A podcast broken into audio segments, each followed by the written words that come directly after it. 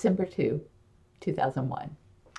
This is a couple of poems that I wrote for Peter and some emails. So, this first is an email from Peter to me saying, You make me so happy. You are the most complete woman I have ever met. He had capital U, that's why I emphasized it. There is nothing I will not be able to do with the rest of my life. I love you more than I thought was in me.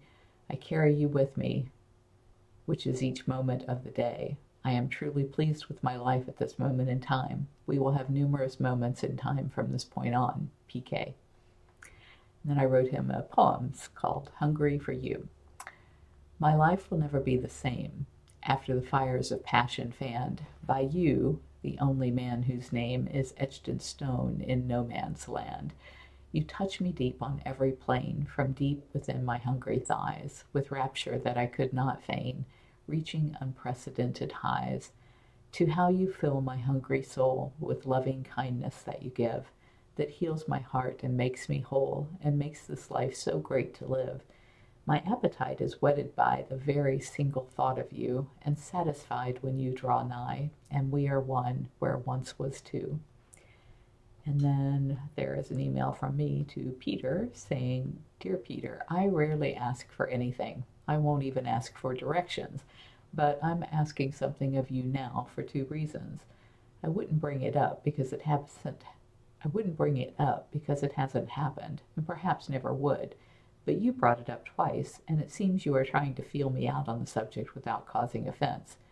You have said that in the past you have used marijuana to calm yourself and to expand your vision. The favor that I ask is that you allow me the opportunity to assist you in both before resorting to drugs. The two reasons are both selfish, but you will benefit by them as well.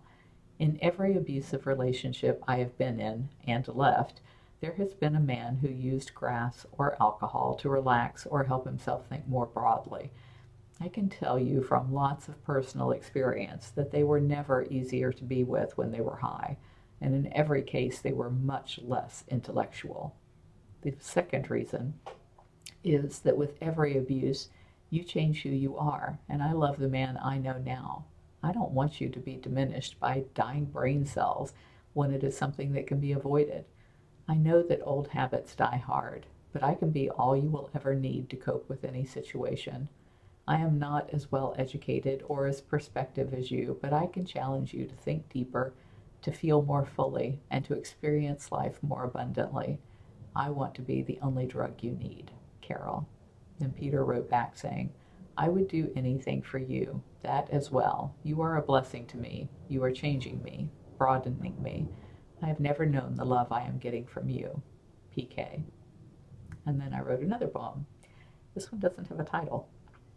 One song can spark a moment, one flower can wake a dream, one tree can start a forest, one bird can herald sing, one smile begins a friendship, one hand clasp lifts, lifts a soul, one star can guide a ship at sea, one word can frame the goal, one vote can change a nation, one sunbeam lights a room, one candle wipes out darkness, one laugh will conquer gloom. One step must stop one step must start each journey. One word must start each prayer. One hope will raise our spirits. One touch can show you care. One voice can speak with wisdom. One heart can know what's true.